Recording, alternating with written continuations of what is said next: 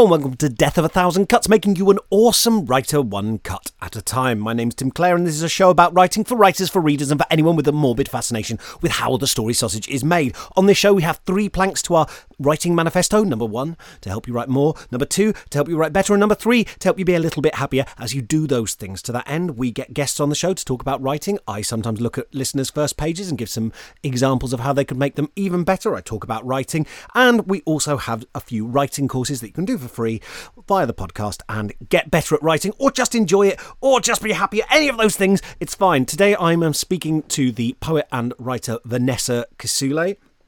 Um, I've performed with her before. That's not part of her CV. It's just how I we first met was through the poetry scene.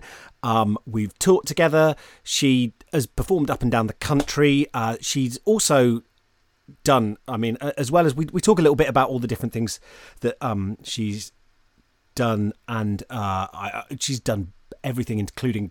Um, being on the battle rap scene at one point, uh, which was really awesome. Um, but she also uh, we talk about um, some poetry she's done during uh, lockdown in over the uh, last year in response to different things, uh, and I, it's weird to me that like the first poem I think of when I think of Vanessa is actually her poem about where's Wally. Um, I, I suppose like we always want to like praise poets for their poems that are on uh, I, I, guess issues of moment uh, or things that resonate with us emotionally. But I would say it actually did fulfil the second um, of those two um, of those two criteria actually, because it's a kind of beautiful poem about parenthood and letting go, and it just kind of took as its premise something you know absurd, which I always think you know I think this is something that uh, a poet like Ross Sutherland was always very good at as well, and remains that way, which is to take a an absurd premise or a silly premise or a, a pop culture premise and then play it pretty straight. And our kind of defenses are down then. And uh, yeah, uh, she, that was. She's got a really amazing range, and we talk about that a little bit about um, her occasionally feeling, you know, wanting to resist uh, boxes or labels, and occasionally, you know, being praised for her poems that are uh, not not worthy, but I suppose are um, the kind of poems that people expect, the ones that are maybe a little bit more political, the ones that are a bit, a little, maybe a little bit more um, appear more obviously autobiographical. But the Where's Wally poem is really, really good, and uh, I I think you know from my perspective as an author and a writer, the thing I always admire in other writers the most is is versatility. Is willingness to experiment is willingness to take risk is willingness to go over and here and play about in this area and then go somewhere completely different. And i think sometimes in the arts we have kind of internalized that as a kind of arrogance right? Like if somebody makes some music and then they go and paint we it's like you just think you deserve attention. You haven't actually earned your way up, and oh, and and, and there are egregious examples of, of people, you know, not doing great. But I mean, but they're try. I don't know. Like it's that seems negative to me. That seems. It's not that any. It's, it's not. I don't know. Like I. Now that's not what's going on here. Like uh, Vanessa just does works in different styles, but even within poetry, it's so funny how we get like siloed into like this person. The funny poet, they only do pieces that are kind of like wacky or surreal and they don't have any kind of emotional heft because they're kind of a robot or whatever. You know, they, they you know, they, they don't take things seriously because they're smiling or they make use jokes to make their point. This person is a kind of political ranter because they they did those pieces that got people fired up about politics. This person is like an identity polit, poli- uh, uh, semi autobiographical identity politics poet because they're doing these kind of confessional pieces that are really raw and have a kind of slickness and a kind of slam style to them, and and and and it's crazy that like in poetry, which is quite a small scene to begin with, you know, you want to silo people even more into these, and so we talk a, a bit about that. We talk a bit about just kind of like ping all over the place as well because so much of you know poet poetry and what we talk about and ourselves and writing ends up being about what we believe and who we are and who's allowed to talk about what and who we want to be as artists as well and how we relate to our audiences and how we present ourselves as a kind of ongoing small business concern. You know, we talk about bit about success and the pressure to present as always having 50 projects on and always having you know more than you can deal with in because you want to attract success by appearing successful all these different things and i think it's a really great conversation i, I, I knew that i knew it was going to be a good chat because i i just find especially on twitter and we do talk about twitter a little bit but i, I find vanessa one of the most rewarding people to follow on twitter just because she just kind of resists doing the Twitter thing really and uses Twitter for things that it's not very well designed for, frankly.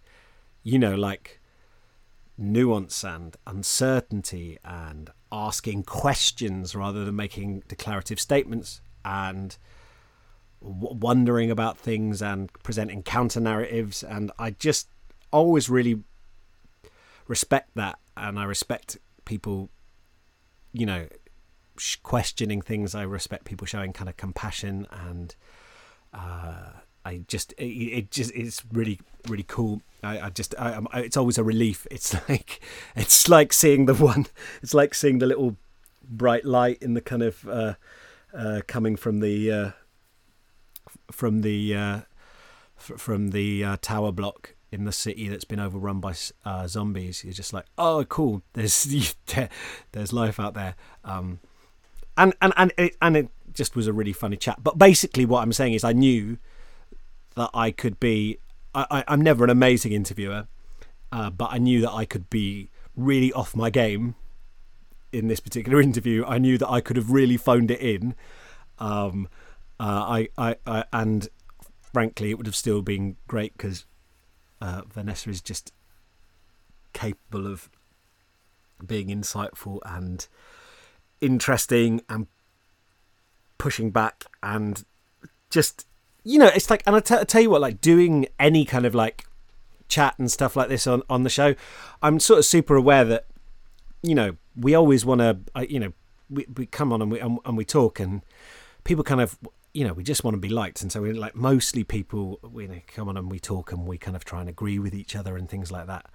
Uh, but it's it's it's really nice to be able to talk to someone who I genuinely get on with, and um, and and just uh, uh, uh and and just know that she's going to say things that uh, make me think. And she asked me a bunch of questions as well, which is always I always feel a bit thrown on the back foot. But it was really it just yeah. Anyway, I won't go on about it because I'm kind of like gilding the lily slightly.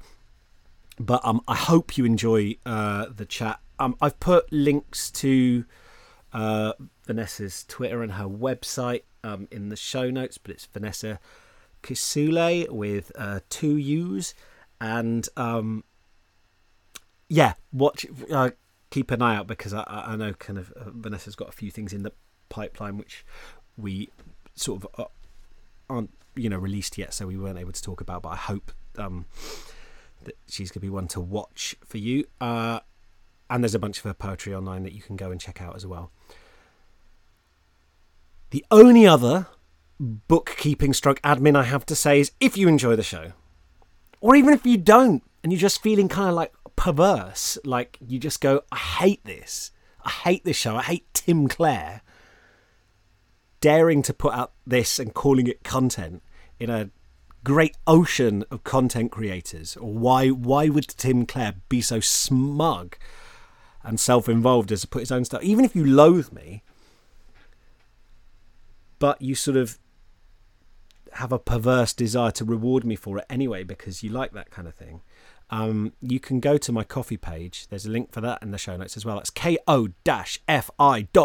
forward slash tim clare and chuck me a few beans to keep the wheels on the wagon, to keep this um, show on the road. I apologise uh, profusely and from the bottom of my heart for the um, wonky release schedule of episodes. You cannot hate me as much as I loathe myself. So, um, the best thing for you to do, I think, under the circumstances, if you would like the show to continue, is not a, not a threat. I'm going to continue doing it anyway, probably even to my financial detriment if uh, no one's able to support the show. Um, then uh, drop me a few beans. It allows me to support like hosting costs and uh, just my ability to take time uh, away from my writing, which I, is my full time job, um, to uh, record these episodes. You're wonderful. I know you're going to enjoy this episode um, please just kick back and uh, listen to me chatting with poet and writer Vanessa Kisuule. Do you remember when you first like? Because I sometimes think of po- poetry as like and storytelling as their own kind of like subculture, and they got like branches within them as well. But do you remember like when you first got a sense of stories and poems being like a thing that had like power or hmm poetry was the last thing to come into my consciousness i think. I i loved reading ever since a book was put in front of me. That feels and maybe the memory has been adjusted in my sort of origin myth in a overly neat way. But i remember the the love of books being pretty instantaneous um, and reading one really hungrily, uh, and teachers encouraging that a lot and giving me books that were above my reading level and all that sort of thing. So I always loved books and novels. Poetry didn't really come onto my radar until I was 16, but then it was in a very academic, literary way. It wasn't the spoken word stuff that I ended up going into a couple of years later. And I really liked reading it, but I didn't. It didn't occur to me to write it at all. Um, so it's it's interesting that the art form that I spend most of my time engaged in is the one that I came to sort of at the at the last minute, proverbially, uh, and definitely through the performance element. That's when it connected that I might actually be able to contribute to it as a canon. I didn't read Yeats and Yehuda Amichai and all these poets that I loved in school and think, oh, you know, there's there's space for me there. And I think there's a, you know, all the obvious stuff that you would imagine going on there. I could sense that these people were these rarefied beings that had gone to these fancy universities and had these lenses on the world that made them poets that I couldn't make a relation to. If I had been introduced to poets that were a little more similar to me, maybe I'd have made the connection sooner, but that didn't happen when I was at school. And then I went on YouTube uh, and saw all of these performance poets and rappers doing their thing, and I was like, this is the sickest shit I've ever seen. I definitely want to do that. Um, I always feel really embarrassed by that because it's not it's not interesting enough.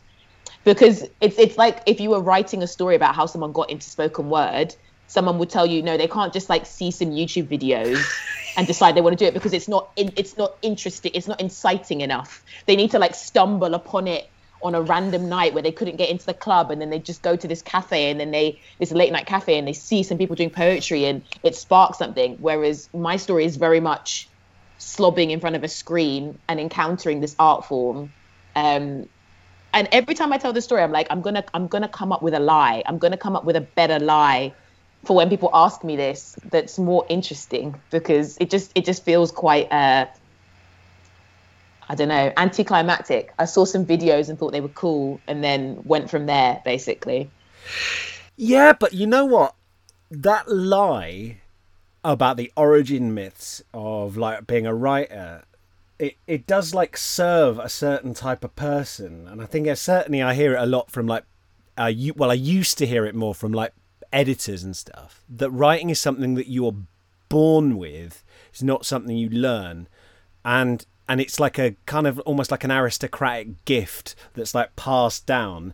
And you either know right from the beginning or like it was that was never born to you and that is not your destiny right and and it and it kind of it serves a certain kind of like i mean i didn't start writing poetry until I don't know, maybe I was like 25 or something like that. Like certainly I hadn't done anything up until then, but like then I had some friends who were doing it and I like went to a couple of gigs and then I was like, "Oh, I I'm quite enjoying this and there's like quite a nice like vibe and the audience are laughing. It's like a kind of comedy set and and that's when I sort of started tiptoeing towards it, but I didn't I mean, I didn't even have your thing of like having legitimately liked some poets growing up. I liked, I mean, like as a kid, I did. Michael Rosen, I fucking loved like Hairy Tales and Nursery Crimes, where he was just like messing about with the sound of words to make new ones.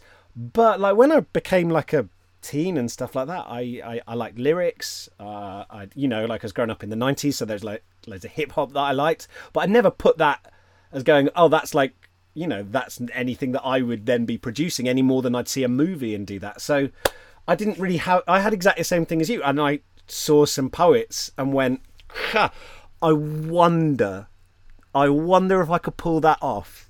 And which poets? Do you remember which poets it was that started off that thought process?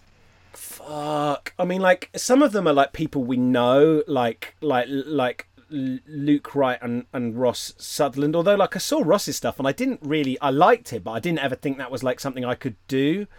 And to be honest, it was also going to those gigs and occasionally seeing someone who was like a bit shit, doing doing all right. And you, do you know what I mean? It's that mix of people that you see and you go, fuck, fuck, I wish I could do that. And then seeing the people who are like, just to you, you feel a little bit like they're phoning it in, and you go, I know I could do better than that. yeah, yeah, exactly. I was like, well, like all the time. I find it deeply comforting. You know, I'll see something that I think is mediocre at best, and it, it, it got it got the funding, it got the support, it got the audience, and it's just like okay, cool. And it's not even a, a it's not coming from a place of dis- disparaging that artist, you know, because if people enjoy it, fair enough. But it just makes me breathe out and go, you know what? I don't have to be this brilliant, shining orb of um, constant discernment. Like average things get made all the time and um, appreciated all the time, and it just take it just takes takes the pressure off instead of constantly looking at all the things that I admire and think are like the epitome of brilliance and thinking that I have to in order to even have a to, to have any uh, justification for demanding people's attention. I have to be that brilliant or better. It's like actually, I can just make something. It, my, my my bar is those things that I think are mediocre, not the things that I think are some of the best examples of literature that you know we've ever seen. So I I I find that quite heartening, and it's not a schadenfreude thing. I mean, it is a little bit, but yeah, I, I, I, agree with you. It's definitely a mixture of admiration for some people and then also just a leveling and a and a comfort that knowing, you know what, you can you don't have to be that brilliant to get people's attention. well, that's what I like about the British scene, to be honest, is that there's room in some of the performance for people to be like a bit scrappy and human. Like I think if I'd only grown up on the American slam, like slick three minutes, like just just like so honed, I'd be like, well, I'm never gonna like the idea that I could just fit what I want to say in three minutes, let alone do it without mistakes and kind of like land it and and and deal it and d- deliver it with conviction. I don't know whether what I'm saying is nonsense. I think probably it is nonsense. I think I'm a bit of an idiot, right? And and, and so it's nice to have people being kind of vulnerable and and and blundering and sometimes doing something that's like a bit like a dad joke almost. Occasionally, those kind of things make it feel like there's space. And uh, so, what was the? Do you remember what the moment was when you? Do you remember? I know. Again, I'm like I'm trying to get you to come up with like the moment you stepped on stage and there was tears and bouquets were like chucked at your feet. But like what, what's the what, what, how how was that transition period for you from like going from like going I could do this to actually the reality of being behind a mic and doing it on stage? Okay so I think it's very important to declare that I am I am a bit of an attention whore. I, I really like I really like being on stage and I like I like people having I like people implicitly having no choice but to listen to me because I'm the one with the microphone and I'm the one on the stage. And I think I always had an, a good instinct for that um, ever since I was a child. I liked drama. I liked making people laugh. I think I've always had an instinct for that. Uh, so when people ask me, oh, how do you have the confidence? Or, you know, I, I could never do that. Have you got some tips?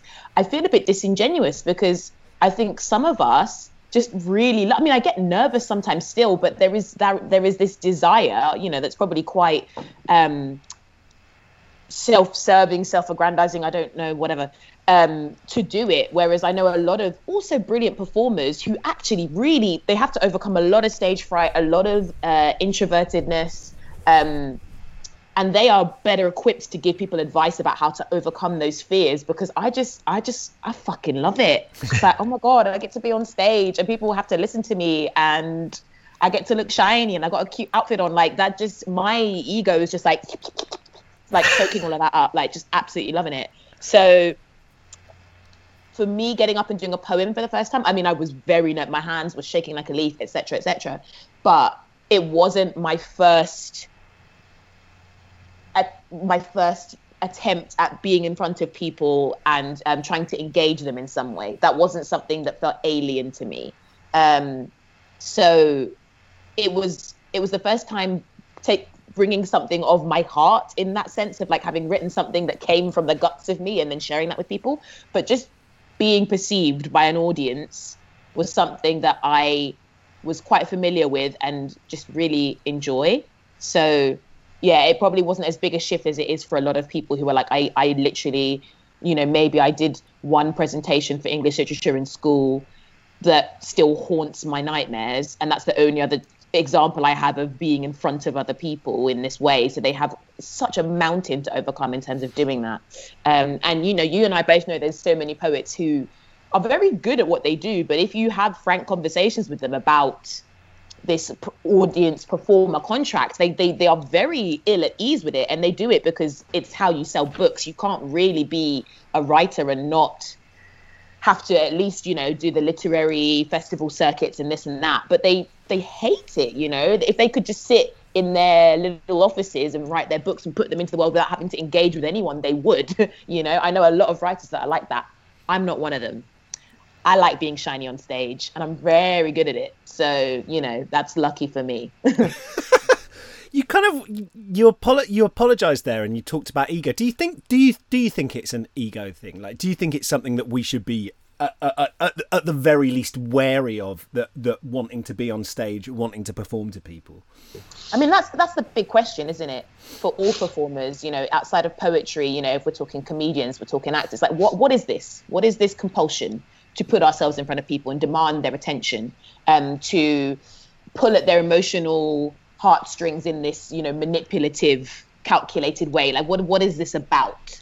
And you could be quite worthy and say, you know, this is part of the human condition. You know, we want to share. You know, we are helping people to empathize and, and understand their own predicaments. And you know, you could you could frame it that way, which absolves us somewhat, or you could just say, oh my God, you know, we are just so desperate to be acknowledged and validated. Um, we are not happy enough in ourselves to just be we have to constantly say hello look at me over here. Like let me let me earn your love by making you laugh or um, saying this thing is like this other thing. Um, look at my similes. Look at my my witty in between poems banter. Like you know it's just like you know you can have a conversation about what on earth that's all about. Um, i mean so many of the things we do are about this this fundamental fear that just just to be is not enough. It doesn't warrant your the square footage you take up on this planet right? So i'm sure there's a lot of that going on. But i i think culturally and you know this is a pet theory of mine uh, that discomfort with um, showing off or demanding attention is a very white british thing.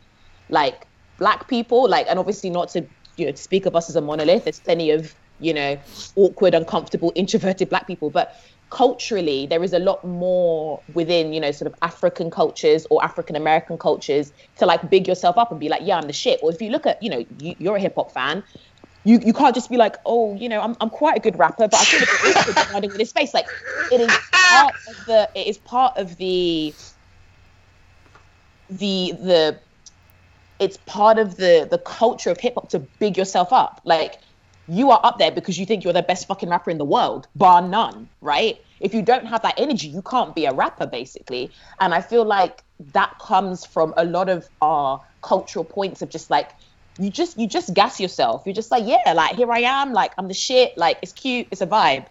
Um, I've always owned that about myself. Like my dad, I grew up with a dad that was always gassing me, and I feel like that's gone into my brain, and I'm just like, I'm Vanessa Kisuule in it. Like I'm the shit. Cool.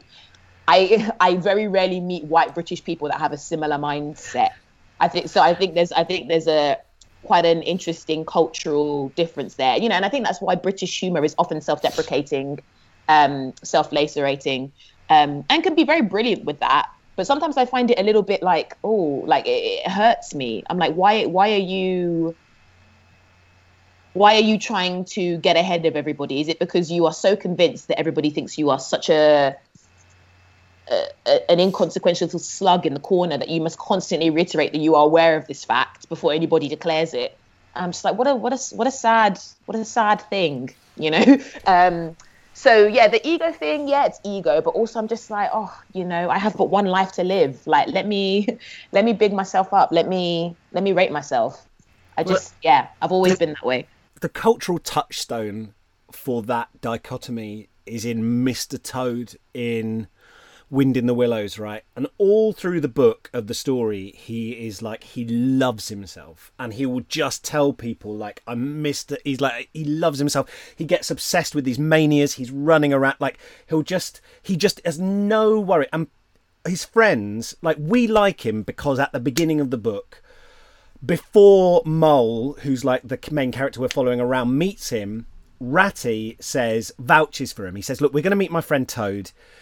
People find him a bit much, but like he's he's good underneath, and he's like clear, like he's loyal to his friends, like he loves his friends. So don't you're gonna think he's a bit too much. We meet him, he's uh, he's getting into trouble. He like he gets chucked in jail. They have to break him out. He's like people will he'll he'll, he'll and he'll break down into sobs and go, "I'm sorry, I've made such a mistake." And then the minute he gets out of that problem, he'll be like, "I knew it. No one will ever defeat." Like he never learns until the very very end of the book when he gets Toad Hall back, and like his friends just like stage an intervention, and they're like, "We're not gonna let you host this party unless you say sorry, and you've got to stop bigging yourself up." And he finally comes out, and he walks out, and for the first time ever, when they're talking about the big fight they had to take back Toad Hall, he says, "Actually, it was wasn't really me. It was it was Mole." And he notices, and we get it from his perspective, and he notices that people go, well, I'm sure you were amazing. And he goes, Ah, if I lie and say I'm less good than I think I am, other people will do it for me. And there's something about the end of the book that is kind of sad but we go, oh, Toad has learned to play the game and he's become a hypocrite. Up until now, he would just go, I like myself, I'm great. And then he learns to force uh, to, to force other people into having to do it for him. And I feel like that is the that is the psyche right there. And I think you know, it's, it's like it's this idea of someone who you actually the low status is a con. Like it, it's a way of forcing other people to fill in the gap for you. And and it, and it puts a burden on them. I've done it with audiences, and you're just going, I'm not all right. Lift me up, like help me. Whereas if when someone comes on stage and go, you know what, I'm fine. Like you don't have to worry about me because I've got this covered, right? As an audience, you go, ah, oh, right. So I'm this person isn't desperate for me to react in a certain way and then you're in, right? And I think it's I love think I, I have only really ever thought about status games since I came on stage, and you think about what energy you're bringing to the room. And I think I think you're right. And of course, there's always exceptions and different ways people play it, but um, it's it, I think it's a fat. I think it, I think it's really sneaky as well because it, everyone wants their re- status to be raised, but we just have different strategies for getting that from people. Absolutely, absolutely, and uh, I think because there's so there's so much um, there's so many layers to how we go about that and some really underhand um, yeah like as you say like you know quite quite elaborate ways that we try and um, acquire it from other people or squeeze it out of other people and as a woman i have to say like this is such a thing where you know, I call it the One Direction syndrome of like, you know, you you you be, you know, declaring oneself as beautiful is like anathema. A, a man comes along and decides that about you. Um, and obviously that's you know compulsory heteronormativity there. But you know my point is is that even if you are a queer woman there is this notion that it, it is the man that decides whether that whether you possess this quality or not. Um, and people find it so repugnant. And i know we're living in an era now of like oh my god like feeling myself whatever else. But i feel like that's become its own sort of obnoxious um, excessive thing because we had to swing the pendulum so far the other way because for so long young girls have had to be so they've had to shrink themselves so much and be so at the behest of the boys who decided whether they were pretty or not or whether they were valuable or not that we've had to kind of become these quite self-obsessed um, you know vain figures because we we are pushing against this tide where we just have no sense of agency or, or choice of like you know what? I can just decide i am these things I don't have to sit here twiddling my thumbs until someone deigns to give me, you know, a scrap of attention or a scrap of validation. But yeah, I agree with you. I think that people think that um, self self uh, self deprecation is humility and it's not. Someone can be very confident and also very humble. I think that the distinction is the space you give others. And I love people that are both very confident and very self-assured, but also can can see others and give space to other people's craft and other people's brilliance that to me is wonderful because that has to come from a place of genuine um, self acceptance. When you accept yourself and you know that you bring value, you can see the value of others. It doesn't feel like their value undermines yours. Um, so, yeah, I agree with you. I feel like sometimes people's self deprecation become can become exhausting. And the older I've gotten, the less time I have for that. I find it very difficult to feel like I have to constantly prop someone up or reassure them. Um, I'm, I'm very sympathetic to why people are that way. You know, a lot of people grew up genuinely being told that they weren't shit, you know, and, you know, when that happens in your formative years, you can spend your entire adult life trying to undo that. Um, but I think also, as you said, people have been implicitly told that that is that is the roundabout way that you have to go about getting these these these notions of, of, of selfhood and of, of value and i just i'm just like oh god like at some point you got to wake up one day and be like this is exhausting. Like why have i why have i given away all of this onus to other people? Like who are these people? You know they're to come they're to go. One day they might decide you're worthy one day they might decide you're not. Are you to give all of that away to random fucking people or are you to just take some responsibility for yourself you know? Um so yeah i feel like it's really interesting to observe the differences across genders across cultures obviously these things become easier with age in theory. Um, so there's there's lots of things that that change and and and flow but i've just always i've just always felt like you know what?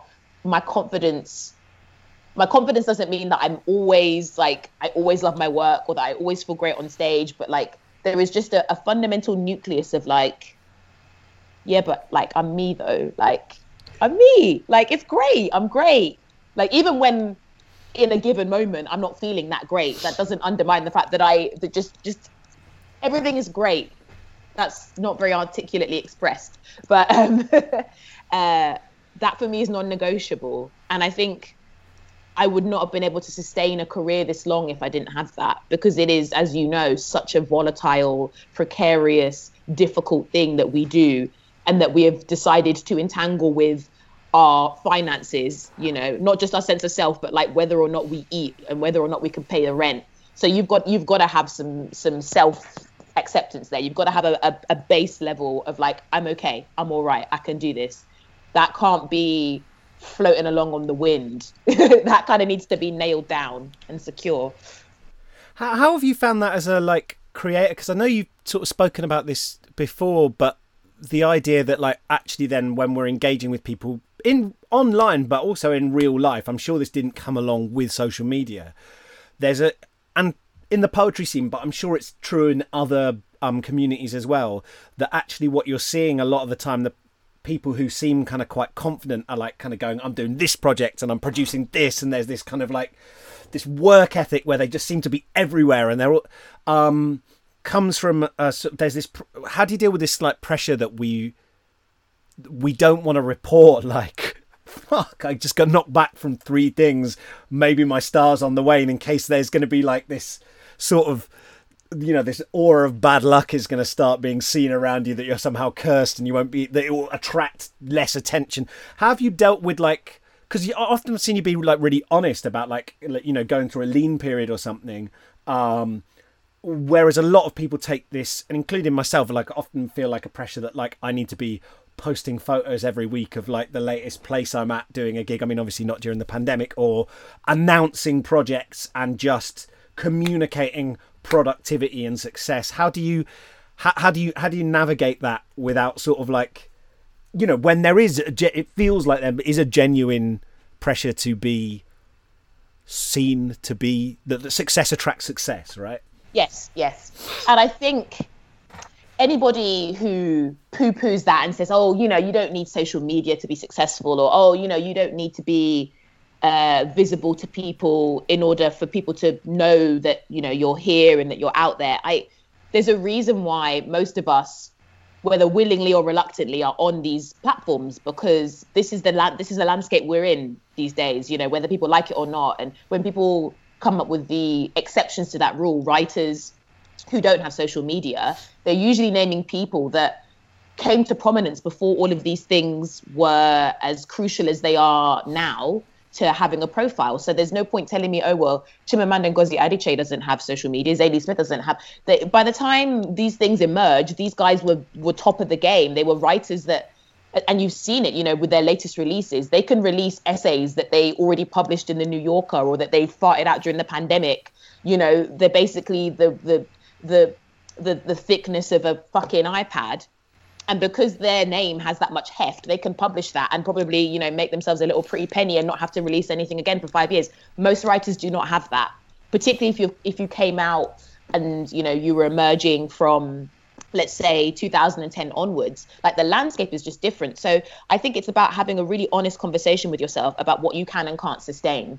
Some people are really good at social media because it's an art form to be good at it yeah. right and i don't think it's fair to say, oh, you know, you're obviously very shallow and preoccupied, and that's obviously going to undermine your actual craft. I think some people they know it, like they know how to build rapport with people, they know how to keep it fun, you know, they they're supporting other writers. Fantastic. For some people, that's just too much. They can't handle the various tabs you have to have open in your brain to do that successfully. So I myself, I've decided I'm not going to have an Instagram. I decided that because it's a more visual medium and that for me is more and sorry to use the buzzword that people mock so much but i find it triggering in the sense that yeah you know i'm a, I'm a young woman that grew up in a world where you know what your face looks like and what your body looks like is such a big part of your currency that that can just swallow your entire brain to the point where you can't focus on what you're trying to do and if i were a model or I were a dancer or I was something that was a visual medium, it would make sense for me to be on that platform. I'm not though. I'm a writer, right? And I get that there are writers on Instagram and you know they they post pictures of their books and pictures of their face and it's all kind of part of their brand and it works.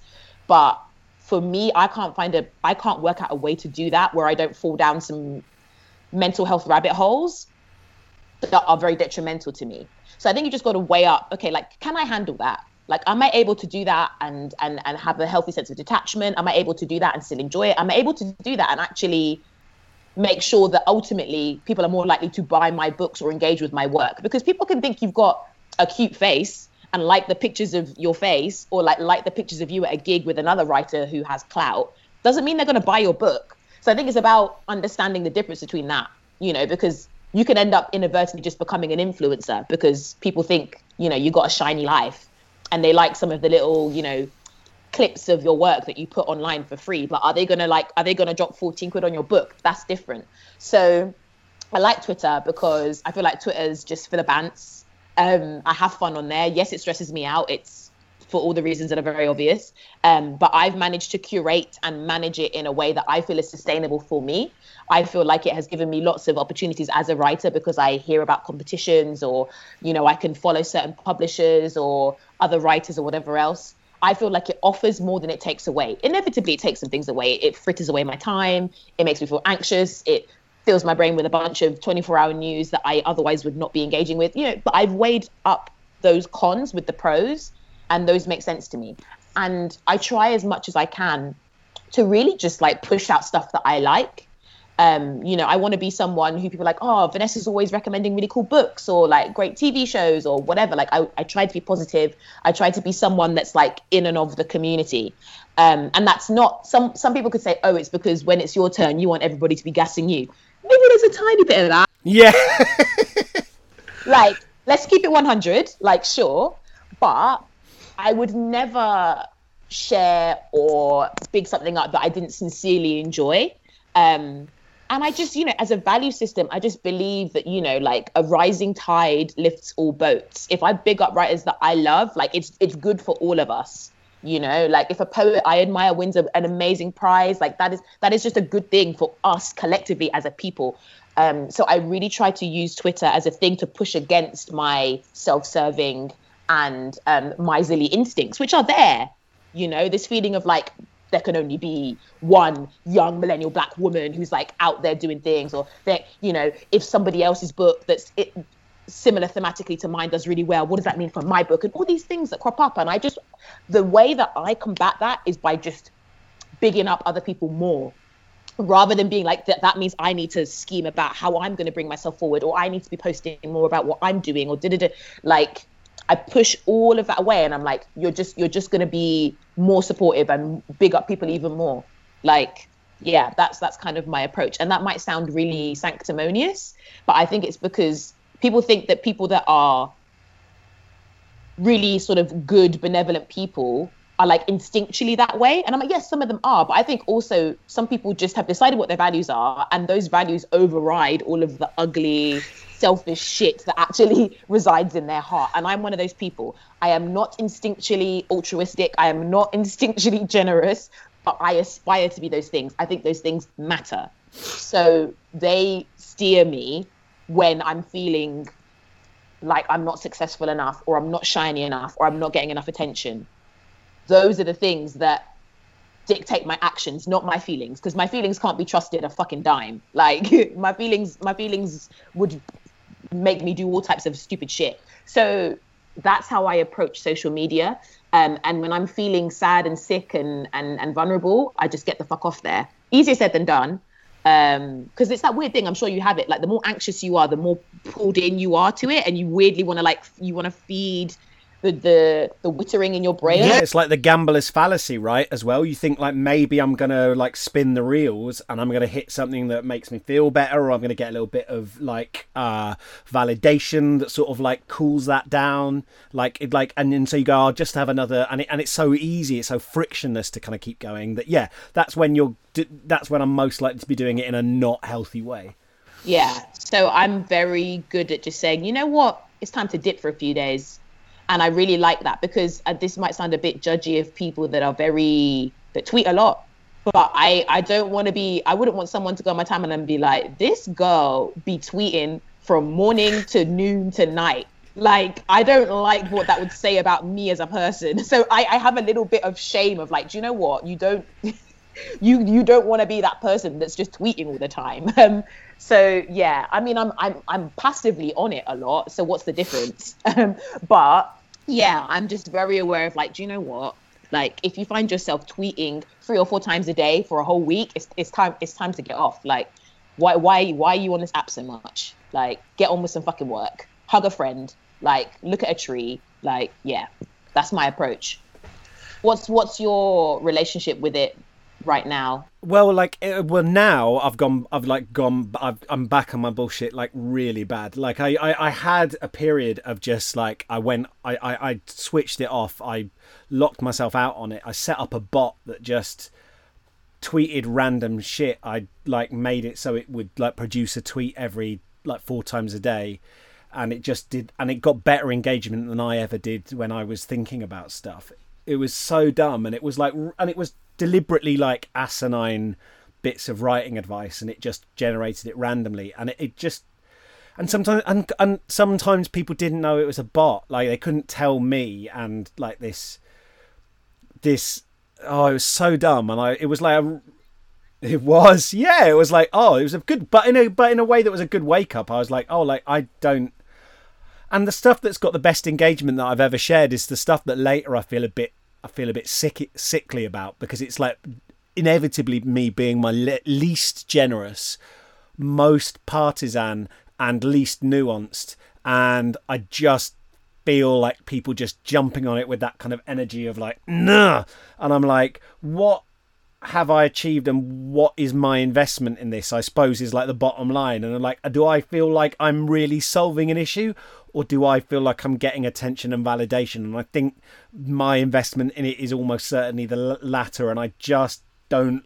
I don't feel comfortable with how it muddies the water with my motivations. I'm like, ugh, I feel like I'm in this for the wrong reasons. Um, so like I I am on it, and I'm, I'm but now I've just come come back to it with a kind of I'm like I just I'm so bad at tweeting now. Like I just I, I tweet so like banal shit that would be like for you know for for someone's for like a kind of retirees like Facebook page would be seen as a little bit dreary. I'm just like I just thought today, isn't it funny how life goes so quickly? Like it'll be like that level of vague or working on a new project about a third of the way through, got some interesting things ahead. Like so so abstract that like no, no there's nothing for anyone. It's just like a sphere completely beige with like nothing to like grab hold of or feel offended by or be interested by or I switch between topics that are so completely in different spheres. Like I'll be talking about poetry, then I'll be talking about neuroscience, then I'll be talking about like the Pokemon collectible card game, and it's like there's no one person who will not be alienated by one of those three topics and want to unfollow. I love that because you're just you're just you're just saying what the fuck you want. Like I, well, love, what, I love, what... I love I love your tweets because I'm just like Tim Tim Tim's doing Tim. Like I love that that's, what, that's what I was fishing for. Whereas you can tell when people are tweeting because they're trying to they're trying to attract like as me- they're trying to like hit you know they're the sort of people that will look at what's trending and they're like let me jump on whatever's trending because I want to be I want to surf a wave of potential virility. Or as you say they tend to go for you know hot takes or you know deliberately sort of divisive or antagonistic things because those are the things that get engagement generally.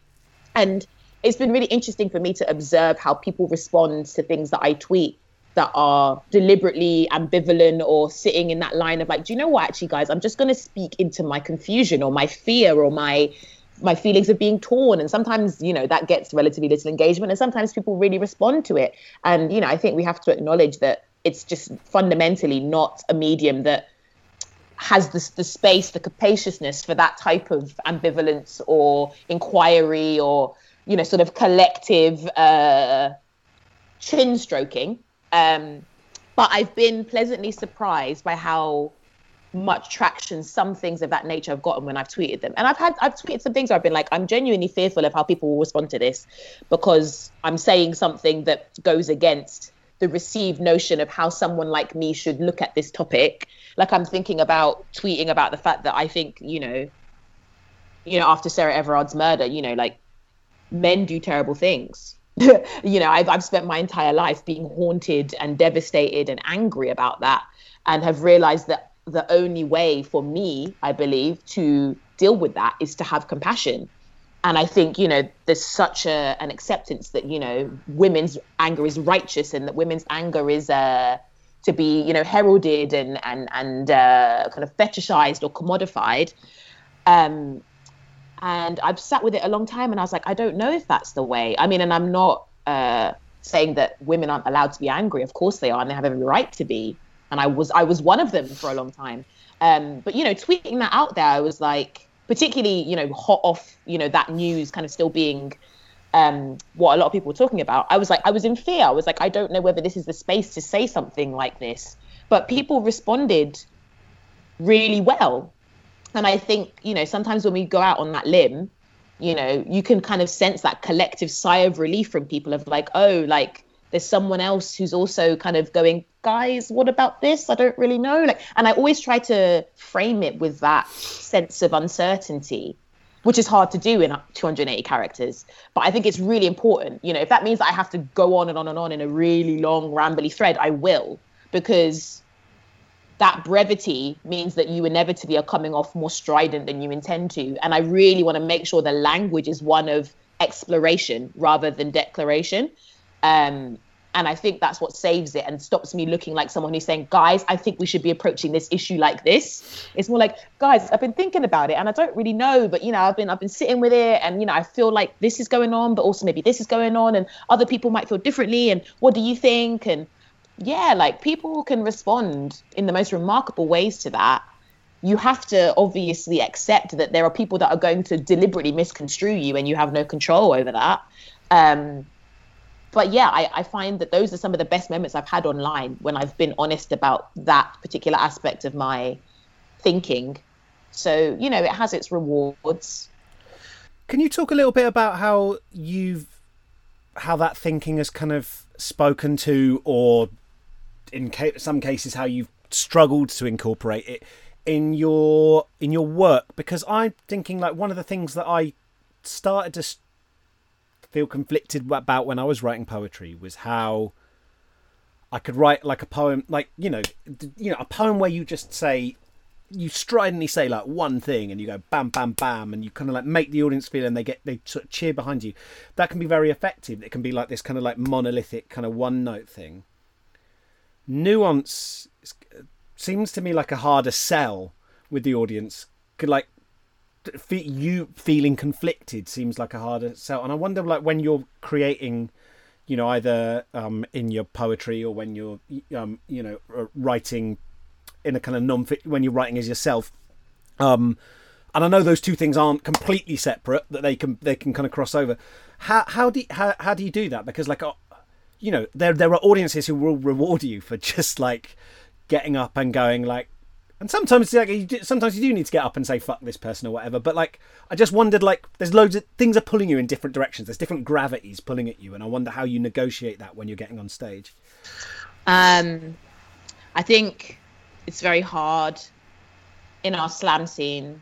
Although what I will say is, when I judge Uni Slam, I'm really heartened by some of the young poets coming up now they are approaching their writing and their performance with a level of sophistication that I I wasn't even aware that I wasn't doing that because I wasn't even aware it was something that you could do at their age. Like, you know, they're writing and thinking on levels as 18, 19 year olds that I'm only just coming up to as a 29 year old. So I have a lot of hope for the new crop and what they're doing and the fact that they are they're consuming slam poetry and stuff on YouTube, but they're also reading Wayne Holloway Smith and um, you know uh, Caroline Bird, and you know like they they have this wonderful sense of the plurality of poetry. Um, whereas I can freely admit that I jumped on stages because I'd seen a very particular thing on YouTube, and that was what I was um, emulating. And it was, as you say, that very kind of strident, declarative thing. And I think and you did a really interesting episode on this because it became the space for marginalized voices to speak their stories and to to to have that sense of um, a mirror to feel like there was a space where not only would people listen to you but there were people that had also had similar experiences. That is an intoxicating feeling. And i think i'm only just emerging blinking like you do when you're in the cinema and then you come out and it's still daylight I'm only just emerging from that now after like 10, 11 years. Um, because I think I needed it, and I think I'm, I'm I'm only just forgiving myself for some of my creative and political tropes that I very much sort of sat in and never really examined because you know I I was still very much giddy from the fact that oh there's this space where not only is it okay to say these things and be these things they are celebrated. In fact they are you know and I, I hate to give any credence to this whole thing. You can't be a white straight man and get up on the stage and do a poem these days. But like yeah let's be honest. Like in slam being who i am and having the stories and experiences that i have has currency.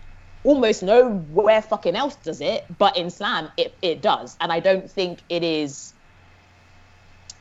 I don't think it, I, I feel like it would be silly to say that that's not the case. I'm not saying that white straight men are being like oppressed or that they're being silenced or this or that, but like definitely because the art form developed how it did and was made to support the the communities that it does, being who I was and telling the stories I was telling felt like yeah like I had like a I had like a, an extra sense. So it was interesting, you know, people would interview me like, you know, what are the struggles of being, you know, a, a, a, woman in poetry or whatever, or being a black woman in poetry. And I'd be like, I can only speak for myself, but that has never been a barrier for me. Maybe if I was trying to be published by Faber or, you know, these more kind of rarefied traditional platforms, I would be coming up against the closed doors that so many black writers do. But in the slam world, in the performance poetry world, like that's that's my world. Do you know what I mean? So I feel like it gave me so much, but now where I am as a writer and as a person, I definitely feel the limitations. I feel the limitations in terms of what I'm, what people will presume I will talk about, the stances people will assume I will have, the style that people is, assume I will speak in. And it used to happen back in the day. People would be like, "Oh, you're a rapper, right?" And I'd be like, "No." like my shit doesn't even rhyme. Like what what do you what do you mean? You know, people would say this having seen me perform, and I was like, you have. You, you were there, like you were there in the audience. What did you see? Tell me what you saw. Yeah, it's very wild. People would come up and they would say, "Oh, I love Maya Angelou," apropos of nothing, and I'd be like, "What the fuck's that got to do with anything?" And how are we similar as as artists, other than the fact that she's a a, a black woman? Like you know, so all those sorts of things would happen. But yeah, I feel like definitely, and it's because you know what, I'm a contrarian. Like I definitely, the minute I feel like, oh, you think you've got the measure of what I'm trying to do as a writer, I just want to kick against it. Sometimes to a silly extent. Like it's okay to fulfill people's expectations sometimes. Like it's it's fine, particularly when you would have done that anyway. You know, you're not being forced to do something. But I always want to surprise myself and surprise others. I always want to go particularly now, I want to go to the places where I might be the one who was in the wrong and explore what it means to talk about that in my writing rather than coming from the place of here's a long list of all the times I have been wronged and all the times I have been misunderstood and da da da da da. And you know, it's very easy to write from that place. And you know, you get a sense of vindication. Like, you know, my my story my version of the story is the only one that's like in black and white on a piece of paper. So this is this becomes the story. It's like being Adele in it. Like who gives a fuck who the other person was that Adele was dating. Adele's version of events is now the version of events, right? And that's kind of that's a a quite malicious aspect of being a writer, I think, particularly when you write autobiographically. You know that you can put your version of things into the domain, and people are like, okay, that's what happened. And it's like, do you know what? I'd love to just explore all the times that I was a bit of a dickhead and be like, let's let's let's unpack this a bit. Let's see how it feels to write about that honestly. Um, and also to like make stuff up I think I've been leaning on autobiograph- autobiographical writing a lot, and you know, it's that thing of like, oh, people don't think you're a real writer. They're like, oh, you're just you're just basically putting diary entries out into the world. It's like, actually, no. I want to prove that like I can make things up, and I can do things with craft and blah blah blah. You know, um, and that might be because I have a little white man in my head that I'm holding myself up to in terms of like anything he can do, I should be able to do which is quite unhealthy. But yeah, I feel like I have to prove that point to myself and to people that consume my work because I don't want people to pick up a Vanessa Kisuule book and be like, I know what I'm getting. No, like, you know, so yeah, I feel like I'm going through a big shift at the moment. There's lots of things I'm grateful for as far as what I've learned about myself as a performer and a writer in the spoken word world, but I'm definitely outgrowing a lot of it and um, you know quite cynical about some of the aspects of it. Again, you touched on lots of it in the episode I heard you do about all of this. Um, yeah, and I think I think I think the new generation are doing some really exciting things. So I'm actually quite happy. You know, I feel like it's going to evolve. I feel like we have naturally reached the end point of where that particular iteration of very worthy political um unnuanced slam could go. I mean, I can't speak for America, but I think here in the UK, we just were never going to be able to sustain that because I think we just we're just not that way. We're too, you know, we're too. I feel like we've got a sense of humor and a way of looking at the world that's just less less on the nose, which is a wonderful thing. And I and I I hope we preserve that with you know all of the the vigor that that requires because you know every now and then it does feel like we're being colonized by the American slam scene in ways that I find sad and I feel like sometimes people aren't aware of how very kind of anarchic and cabaret the scene used to be when you think about like the Rachel Pantechnicons and like, you know, Salena Godden and, you know, all these people back in the day, like doing poetry in between punk sets and stuff. You talk to the 18 year olds, they don't know about that, you know, but they can name you a bunch of um, American slam poets, you know, off the top of their head. And I'm like, we need to remember the particular heritage of like UK performance poetry and like what that is and like really like cherish it because it's, it's, it's gorgeous and weird and silly and almost kind of performance arty, you know. Some of the stuff I used to see back in the day that I don't really see anymore, and I think it's again because slam rules are like no props, no singing. You know, it's three minutes. You know, it, it you know starts to shave away at some of these deviations of performance. So anyway, let me not get, get lost in the forest with that, but yeah, no, like, I think like the new cabaret scene like fed into that, and a lot of people who kind of like were doing performance poetry in the eighties were had come out of like the the like the folk club scene and had come and, and, and, and maybe like peeled off started in poetry and then became like more classically like pure stand-ups or I think so many people that we don't even think of now as having got their start in poetry you know started off as performance poets and then stepped sideways because the scene felt too constrained for them. And like I I I've got re I've, like yeah, I've got very mixed feelings about all of it because every time I start building up a sort of head of self-righteous steam, I like remember some of the context and what some scene bits allowed people to do and like why you might want a space where you can say stuff that a kind of like corporate controlled largely right-wing media is is not ever saying why it might just be cathartic to be able to say that out loud. But I also like you hear some hear voices like quote unquote heavy scare quote outsider voices and any kind of like iteration of that become commodified. And i remember like when i went to melbourne for their like australian slam i was there and i watched it and it was all people who lived in australia like a mix of backgrounds from kind of like pacific island to like australian to all and all of them delivered their poems and it wasn't their voice that they were talking in between sets, but in an American accent.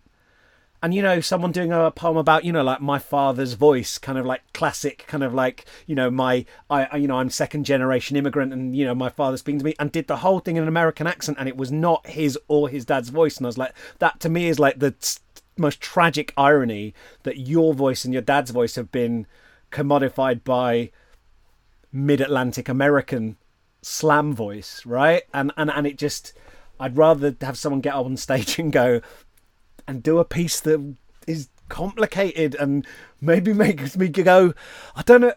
I don't know if you were a good person in that, you know, like, but then that's that's my way in. Like, I'm like, that makes me reflect on my own transgressions or things. Whereas someone just going like, politicians are sh- they're shit, aren't they? I'm like, yep, and then it just I go, yep, and then do, you do you think it's an age thing though? I think when you're young, you want to feel like you are amongst like-minded people. You want, you know, Momtaza Mehri tweeted something very brilliant, and Mom Momtaza Mehri's just like leagues ahead of most of us in terms of her intellect and the way she thinks and her political stance on stuff. But she said something where she said, "I'm looking for mir- I'm looking for portals, not mirrors."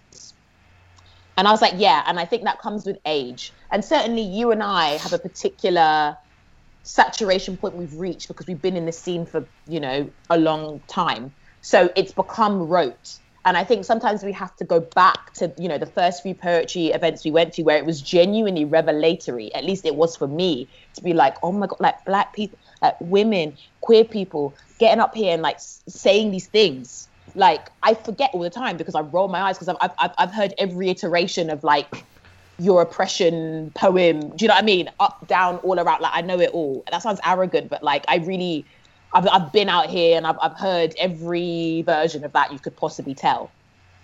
And so inevitably, I start to disengage. I start to, you know, see all of the, you know, the cliches and all of the, um, you know, well trodden arcs of that but I have to remember being 18, 19, and I have to remember that for the kids I mentor and all the people that are coming up. I'm like, this is this is this is a fucking revelation to you.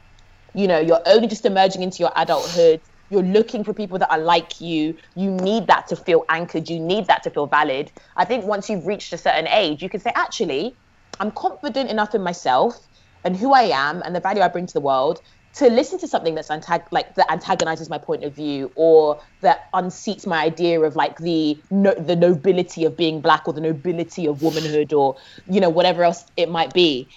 Um, but I think when you're young you just need to feel like okay like I've got a sense of what my values are politically and there are other people championing that. Or I need to just hear someone else who has a similar experience to me as a second generation immigrant and just know like how many people came up to me and people still do to this day. I'm kind of over it as a poem, but I've got a poem about the fact that me and my grandma don't share a language, you know, classic second gen immigration onanism, you know what I mean? Like whatever. but still people will come up and be like, that moved me so much. And I have to remember, even though I'm like, oh, of course you like that fucking poem. yeah. Why didn't you like my octopus poem, my cool, weird octopus poem? um, but I'm like, yeah, like for that person, that might be the first fucking time they're hearing anything like that. They haven't been sat at poetry events for 11 years like I have. They've gone to one poetry event for the first time, and it's it, they're having that moment that I had 10 years ago, and I have to I have to honor that. I have to I have to let them sit with that. You know what I mean? And um, I think sometimes it's very easy when you're at a certain stage to look at people back there where you were and be like, why are you over there? Come on guys like keep up. And it's like no everybody's where they're at right?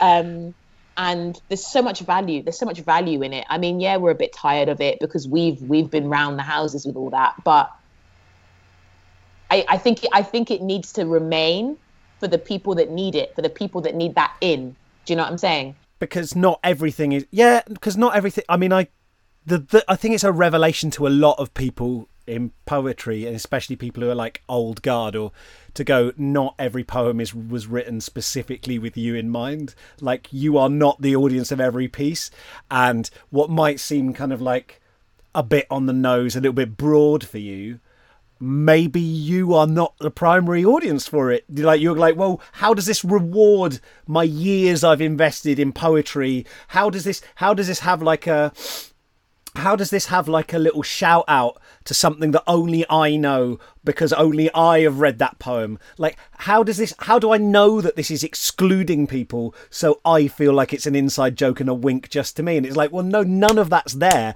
And so you read the poem and you go, this isn't giving me any of the normal juice I get from poet. This isn't, this isn't letting me know that I'm part of the crowd. And it's like, yeah, because it's not for you specifically. It's for people who haven't built up the sort of like rig of like grappling hooks and stuff to get only into the tiny little crevices of super inside baseball poems, which I love, right? I love something that makes me feel it's just a shout out to the kind of like the poetry backpackers who were there right at the beginning who kind of came up with it.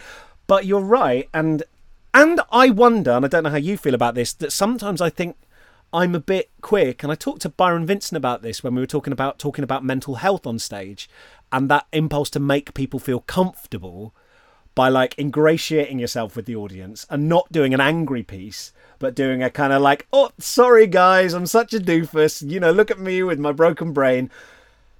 That mm, you know, that fear of alienating an audience, or because I think a lot of those people doing those pieces, those kind of like intense political pieces, their actual experience of delivering it is not always this is going to land and I'm going to like just they're shitting themselves. And I think I think again I would bring it back to culture. I think the privilege of presenting as a bumbling, awkward, um, endearing person is again often the preserve of white men. When I think of the Rob Autons, I think about you, I think about yeah Byron Vincent to a certain extent. Like I'm not saying that I couldn't go on stage and do the same thing, but it's not going to read the same way, right? Um, people have a certain idea of how someone like me in the body that I'm in will perform. My register, my type of humor, um, how you're going to empathize with me. Um, and I think we absorb those things subconsciously without even realizing it. Like I wouldn't necessarily have watched Rob Auton, who I adore and I think is a genius. I wouldn't have watched him and necessarily thought that there was something there that I could emulate or that people would be able to um, people would be able to like say, oh yeah, this makes sense. This coheres in my head that this black girl is kind of doing this awkward um, sort of anti-humor thing. Oh yeah, this registers. This makes sense. This is something that feels familiar and and um, like it makes sense in my head. It's it's not that. And I feel like without even realizing I was I was thinking this, that obviously comes through. Whereas the the the, the black women and poets that I observed all had a tend tended to have a certain way of performing. And so you kind of go into, you know, what you feel is your canon, you, your lane or whatever else. And, you know, I've done a lot of pushing against that. I'm like, do you know what? God damn it, I will be quirky and irreverent or I will die. You will you will let me be those things you know, and I can also be the loud, you know, sort of like, you know, very kind of obviously, you know, like, you know, building from a certain particular canon that feels noticeably black, you know. I can do that, but I can also do weird, quirky, a little bit awkward, a little bit bumbling. You will fucking deal with it. Even though your brain is going, I don't quite know, I don't quite know how to compute all of this. Do you know what I mean? Um, so I think I think white white men often don't think about the privilege of that the privilege of not having to be shiny and slick and all these things that you're saying that often become quite tired tropes in slam, right? Um, I think this is why so many black entertainers are so fucking excellent. They don't get to be the, sh- the, the, the shuffling, bumbling Bob Dylan. You've got to be fucking brilliant. You've got to be Michael Jackson. You've got to be Beyonce. You've got to be these, these you know, like a fucking production of a person um, to, to, to justify your um, time and space on that stage. Um, so I think it's really interesting. I had to check myself when I did a slam in Brazil, right? And it was amazing. It was like, you know, black people from all over the diaspora. And there were a lot of Brazilian black poets doing pieces there that were very angry, basically like just yelling for, you know, several hours, you know, doing poems about police brutality and this and that.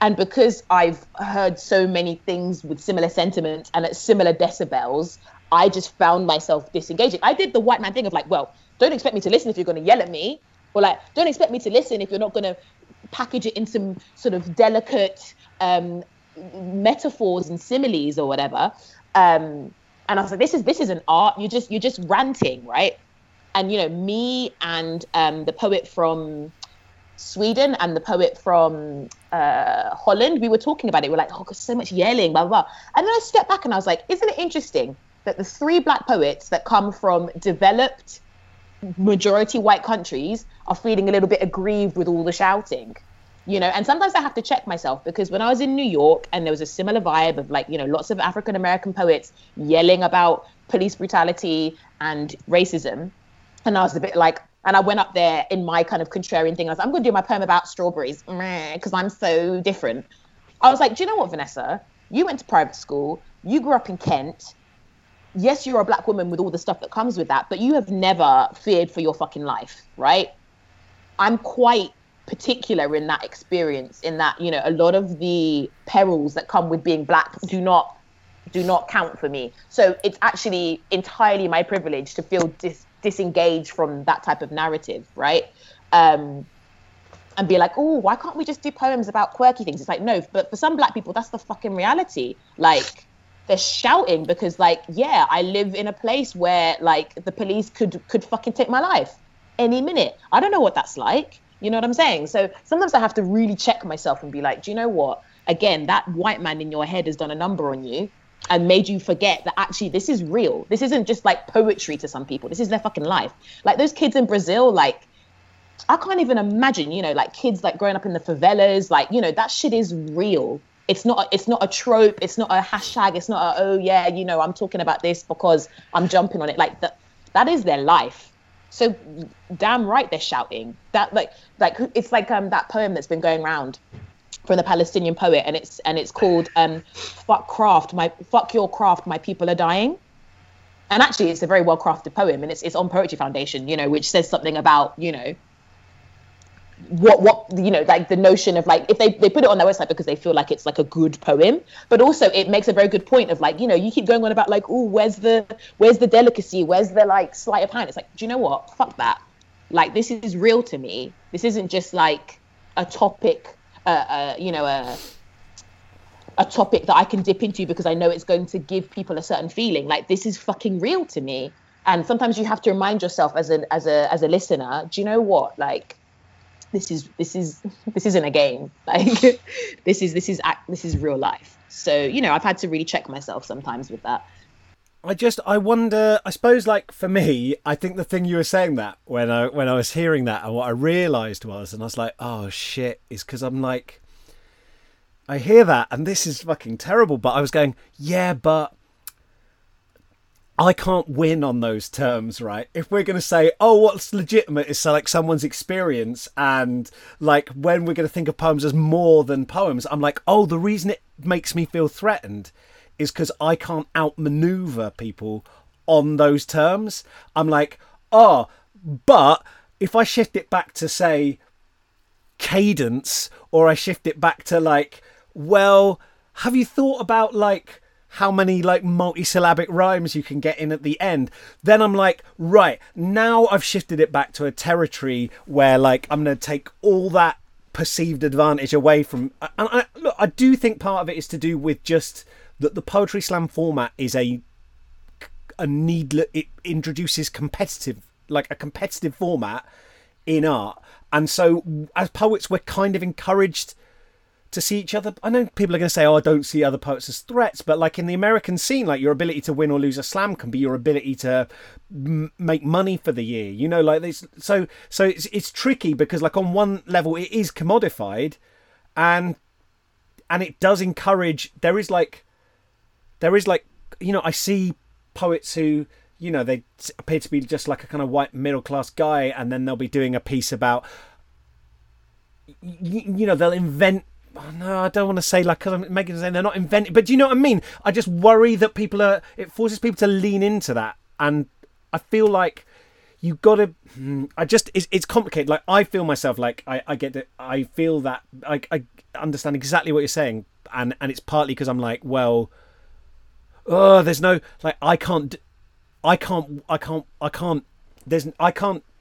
It's the scene that I've given. I gave my life to, and then I'm like, well, I'm not sure I've got anything of value if lived experience is the currency, and I and I don't think that that is a reason that I don't think that's a. I, I think that's just that's just my insecurities speaking. I don't think that's necessarily a valid thing at all.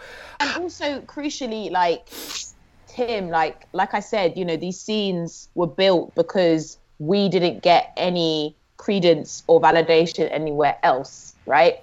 So yeah, if you feel a little bit like this is not for me, like good, do you know what I mean? Like, and also that's not true because you made a career out of it. Yeah. So yeah. I feel like sometimes, you know, white men can really overestimate this thing of like, oh, look at all these um, literary prizes. It's all women now. It's all brown people now. And I'm like, is it like Shuggie Bain? That was a white guy. Like, do you know what I mean? Like they act as if they've been completely removed from the landscape, and it's not true. There are plenty of white dudes in the slam scene and in the poetry scene. Um, and even if you, even if you weren't there, you have every fucking like you have you have like the rest of the world. You know what I mean? And I feel like it's that classic mentality where you know men want to ask about International Men's Day or they want to ask about oh but what about you know when men get raped or when men get falsely accused of rape and it's like you weren't fucking talking about this until we were talking about this particular issue and it's a similar mentality where it's like oh this little tiny little inconsequential quite niche not very financially lucrative art form but like, I, exactly. I, I, oh, why won't you let me get involved? Like, no, no, no. It's like my guy. Like, you can probably go and get like a traditional publisher. You can go and do that whole traditional route, the route that we were constantly rejected from. So we made this space for ourselves, and now you want to come in and be like, "What? Why don't you want to listen to me and my white man poems?" And it's like, this is stupid. Like, do you know what I mean? And why shouldn't lived experience be like quite an important part of a why why shouldn't that be a legitimate topic for like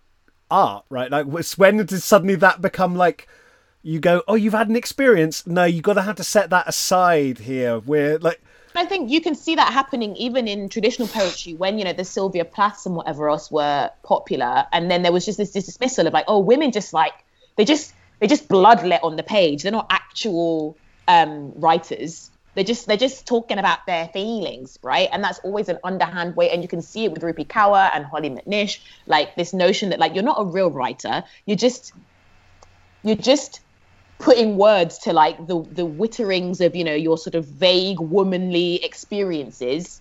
And that's not real craft and like I don't know, maybe there's a point there, but I'm just a bit like, who gives a fuck? Like, who who made you judge and juror? Like, what is like, why are we all supposed to be adhering to your rules of what is and isn't literary? Ultimately, these people are engaging people. People are excited by Rupi Kaur's poetry. People are excited by Hollie's poetry. Like, what is it to you? There's still all the T.S. Eliots and all them, man. They haven't suddenly disappeared because Hollie's one Sunday got the Sunday Times bestseller list or because Rupi Kaur's pretty much the only poet to have sold a million copies. That doesn't remove the plethora of other poets that are probably more to your taste. And yet people just seem to feel like they have to defend something that is supposedly being pushed away or pushed aside. Nothing's being pushed aside. You know, people just cannot fucking bear. They cannot fucking bear that people like that and that women and young people specifically like that. Um, so I understand the feeling, like it's human to be like, I feel like I'm not relevant here, or I feel like there's people here who have one up on me, and it's like, well, well, welcome, welcome. Do you know what I mean? Yeah, like, yeah, yeah, yeah, exactly. Welcome That's, to life, yeah. baby. Like, do you know how many times I felt like I didn't have the currency to to move through the world in ways that I wanted because I was born in the body I'm born in? Welcome to the fucking world fucking fucking take it on the chin like everybody else. Do you know what I'm saying? Like, and yeah, and it and it's funny how like you kind of like start out going, oh, I want to be like, uh, I'd really like to do stuff that kind of like shakes things up or I'd, I'd like to feel like I was doing stuff that some people you know won't understand and then as soon as you're sort of in a situation where you actually feel like that rather than being in a situation where you've kind of confected that for yourself. Like, you know, when you're kind of like a guy doing some kind of like, let me tell you a few home truths about um why adverts are shit. And you kind of like feel like I'm being like really anti-establishment, but actually, as soon as you're in any situation where you're like, oh, like some of the things I might say, well, do you believe them or not? Are you going to say if you don't, and you're pausing because you go, are you pausing? You go, oh, this this audience won't get it, or are you pausing because you go, they won't get it? And to be honest, then I don't have the courage of my convictions now. I'm saying them because maybe they maybe they kind of got a point. Like maybe without just people just laughing and laughing and letting me say it, I because because then like either you've got one of two things. Either you're saying stuff to audiences who genuinely don't agree with you doing it bravely in which case like there's some point to it. You are delivering opinions that are not, or, you know, or you can change your opinions because you're realizing that like maybe you don't agree with them, but they were what your audience wanted. I, I totally, I totally like, yeah, I think you're, I think you're right, and it's like, it, it, it it's made, it may, it's made me often realize actually how, um, how a, you know like you want to kind of go away and it makes you want to make your writing better because you're like okay well maybe like i can't rely on just coming on stage and going well. We've because that's the thing is you don't notice going on stage and being like hey we also think the same about this right gang? Kind of like and winking at people and stuff and then when that's taken away from you it feels like you've somehow been robbed of your home when actually you're being asked to write something better maybe. I don't know. That's my experience of it. You know, if you go to Bang Said the Gun, that's a particular lane um, where I feel like, you know, there's definitely that space for poetry that hinges on comedy, that hinges on surrealism. You know, that's where, you know, Dan Cockrill, Rob Auton, Laurie Bolger, Jack Rooke, all these people kind of like got some of their starts. Um, and you know that's very different to if you went to a poetry night that was hosted by Cat Francois in a particular part of London where it's mostly young black people, you know, and there's going to be certain stories, there's going to be this, there's going to be that, and you know I can say that with confidence as someone that has performed at every type of night, every type of context, and um, what I found is that I am always embarrassed and taken down a peg by all of the assumptions I make about myself and an audience at every turn. So when I go yes. and I perform at like Cheltenham Literature Festival and I'm like, oh, you know, they're gonna find me loud and brash and this and that. And you know, I look at them and they all seem, you know, like, you know, white middle class Lib Dem voting. You know, you know, I come up with this whole narrative about who they are and what they expect of me. And it's like, actually, all of this is projection. All of this is projection. And it happens the same if I do an event um, at Shoreditch and it's all young black people like me. And then my head goes, no, but I'm not just going to come up here and do and like pander to them because they think I'm like like them or whatever else. And, you know, I'm always trying to be a contrarian. I'm always trying to do the thing that people don't expect of me. And it's like, you don't know what they expect of you. I mean, yeah, you're probably basing it on some, you know, it's like a bunch of evidence you've collated over years of performing, and that's not completely invalid, but also just like, just fucking relax just do what you're here to do and let people respond how they want to respond. And I think it's very easy to assume that, that you know, we read an audience's reaction through their laughter or through their sort of rapt silence mm-hmm. or through mm-hmm. all these different like you know signifiers right and you know when you're used to let's say you know you've gone to a lot of events where it's very much about that clicking and that you know audible kind of call and response type energy um, like you see this a lot when American poets come here and they are so disturbed by how quiet we are relative to their audiences right? And it's not because we're less interested or we're less engaged. We just we just respond differently. So you know when i came from spoken word and then i started performing at lit, you know more literary events people don't clap in between poems. They just sit and listen and you think oh my god they fucking hate me. They hate like you know their faces are really still you know they haven't got particularly dynamic responses. You know if they find something great they're not going to be like i am showing you that i think this is great. They're just listening. So you think these guys hate me. This is an absolute wash. And then afterwards you know people come to buy books and they they love it and you know they're talking to you about very specific elements and you're like wow like i just can never know what's going on in people's minds. And that that is consistently humbling to me because it just shows that for all the assumptions i think people are making of me i'm doing it times 10 you know? So it's just like the the brain really is an is a, remarkable organ in that way.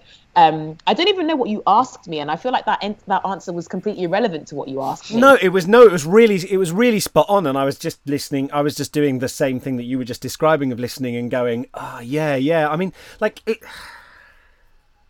I feel like mm, probably my most validating gig experiences are when I've made that sort of little leap of faith and instead of trying to like lean into what I think the audience wants, I do even if it's just one little thing at the beginning where I somehow connect. I, I hate the word authenticity because it's so like cheap. It's it's too easy. We don't know necessarily know what we're talking about.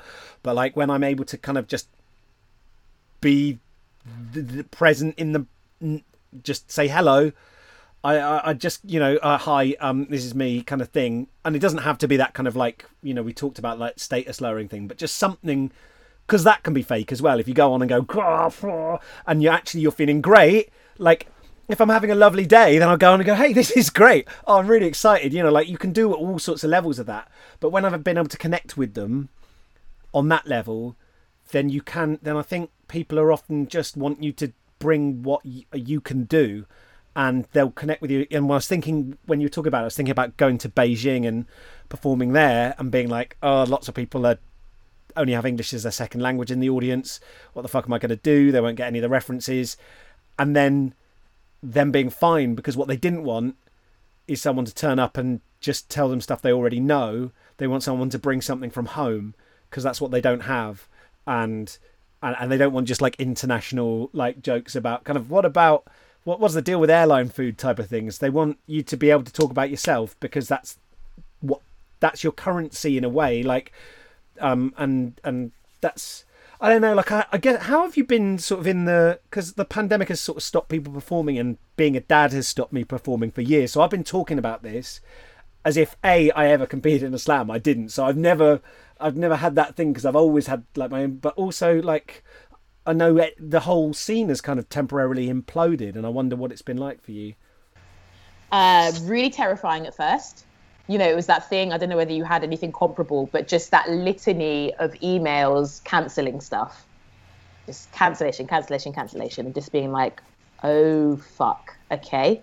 Um, but you know what? I think it precipitated what was already a natural transition for me from performance being the main bulk of what I do to wanting to go into other things, wanting to write long form work. And it kind of just pushed me into that more decisively, I suppose. Whereas I guess I probably would have been trudging along doing what I've been doing for a couple more years because it's kind of hard to stop that train when that's how you pay your bills. So it's kind of hard to say, I'm going to say no to all these gigs because I want to focus on like writing a novel. And, you know, I'm lucky now in that I've been given Arts Council funding to sit and do that. Whereas the, the excuse was always, I can't say no to paid work to write a novel speculatively because it's my first one. I can't, you know, I'm not going to have an advance. I'm not going to have that safety net of like, this is going to make me money. And I know it's going to take me fucking ages to write a first draft because I've never done it before.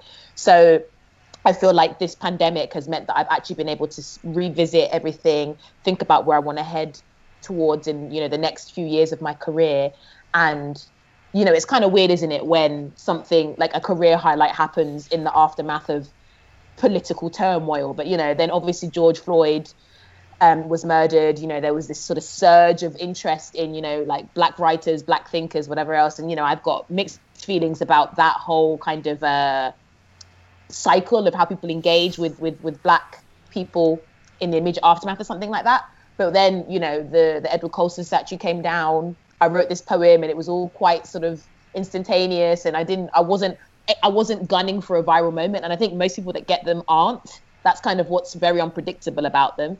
But anyway, that kind of blew up, and then, you know, there was a bunch of stuff that came from that, and that's a, that's a, that's a strange thing.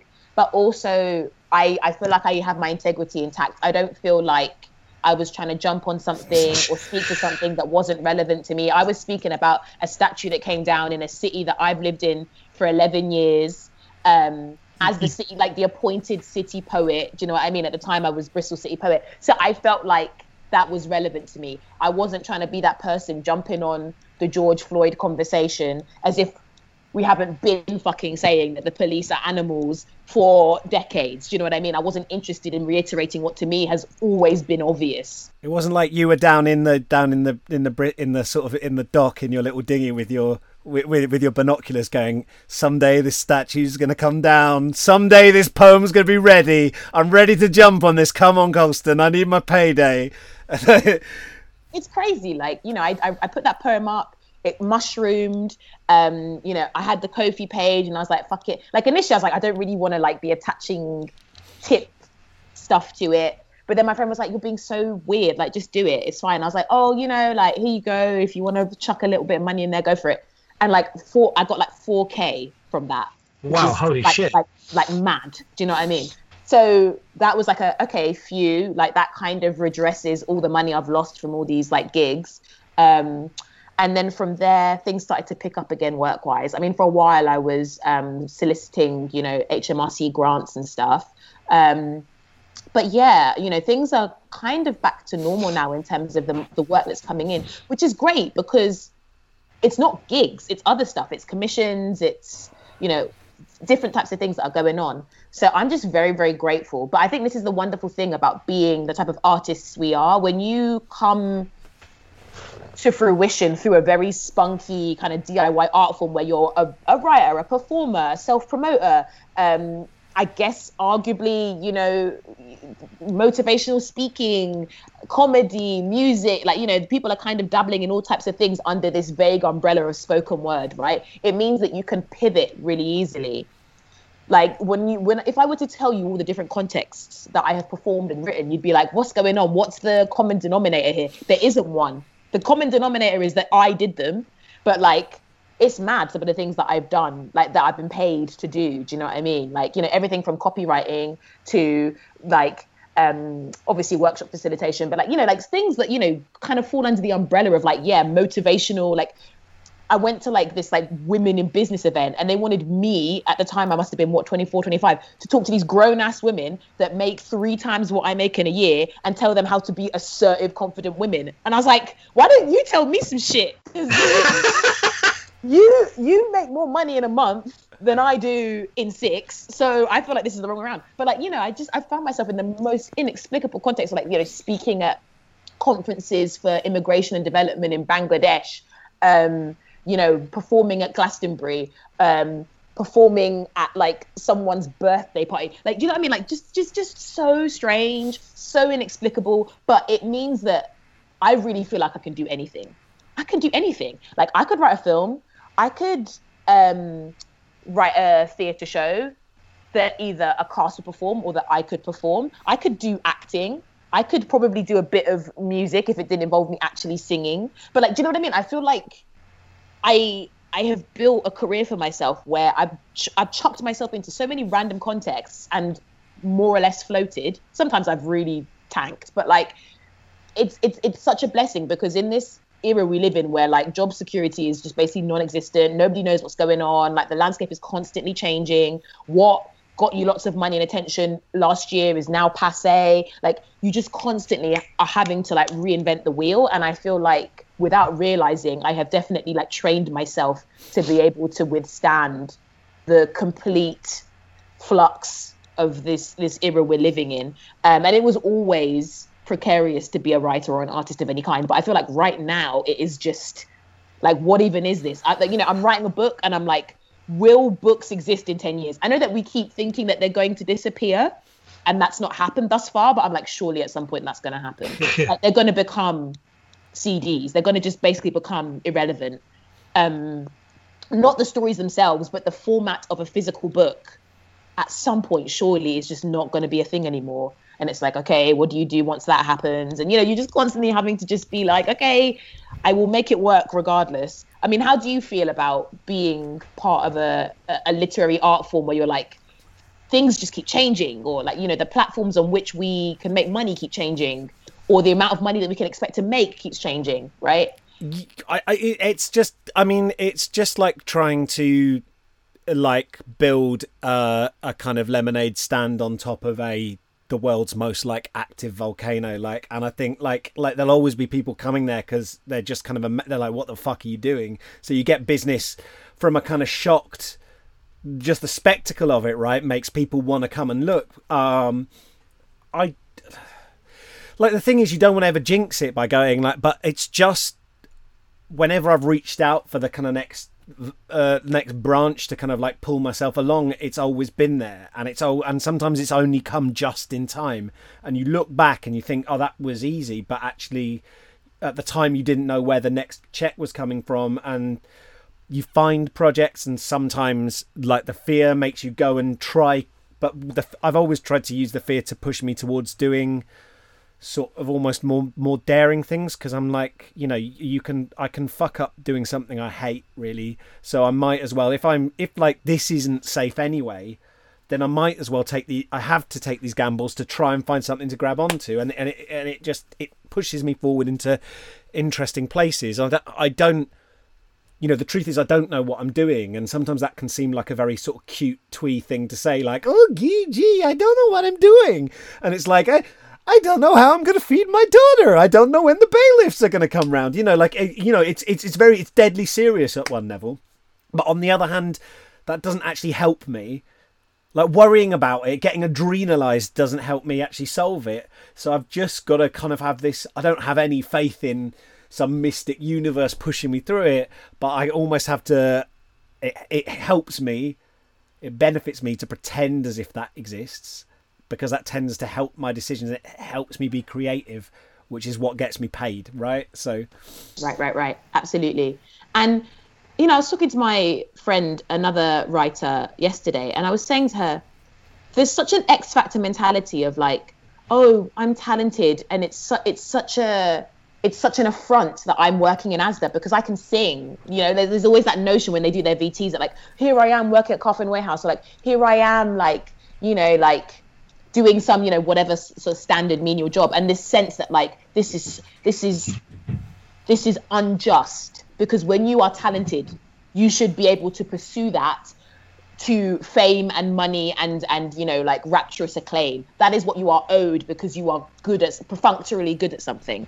And i feel like we really need to push against that. And i was saying to her you know sure i love what i do and if i get the privilege of doing it until i die i mean what more could i ask for? But also fucking hell, like if it falls apart, I go get a job in arts admin. I go, you know, manage a bar and it will be fine because I will still be loved by the people that matter to me. I will still have the ability to write and create. And I like to think that I would pursue that regardless of whether people are watching, regardless of whether people are paying me.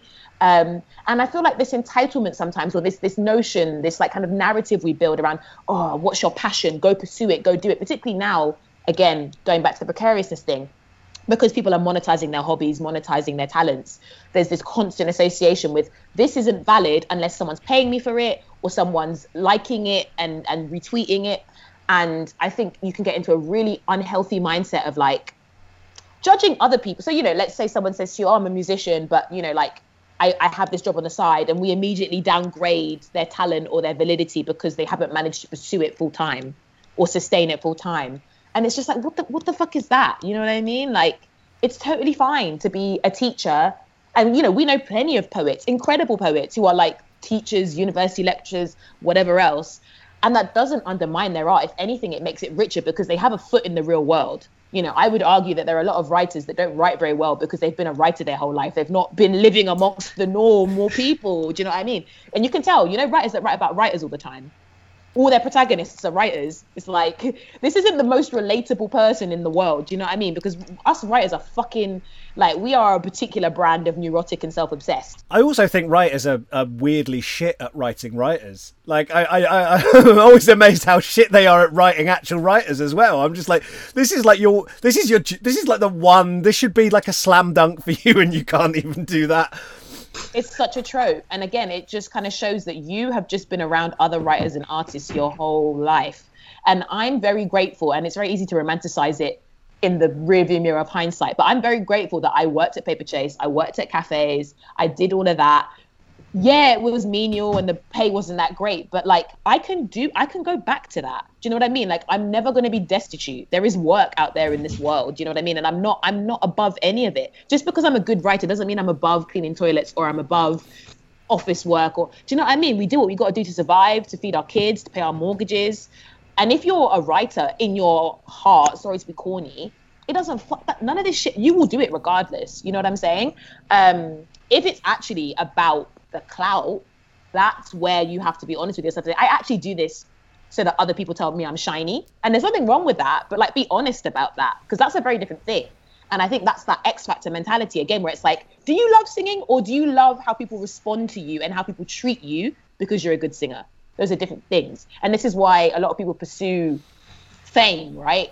Whereas they can't even tell you what they want to be famous for or what they're willing to do to get good enough at something to thus earn their fame, right? People just want, it's just like, I just want that thing where people look and go, oh, it's so and so, right?